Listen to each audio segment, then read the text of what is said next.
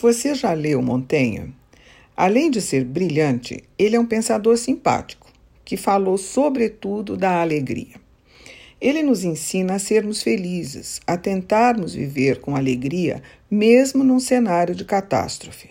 Montaigne viveu na época das guerras de religião, que fizeram dezenas de milhares de mortos numa Europa sacudida pelo inconformismo católico com a competição protestante que vinha ameaçar seu poder de controle.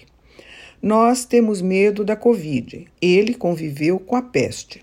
Confrontado a esse perigo, ele nos dá lições de vida e de sabedoria, lembrando que o percentual de letalidade da peste era próximo de 100%, ou seja, bem pior do que a nossa chinesa e agora mundial epidemia, cuja letalidade está entre 2 e 5%.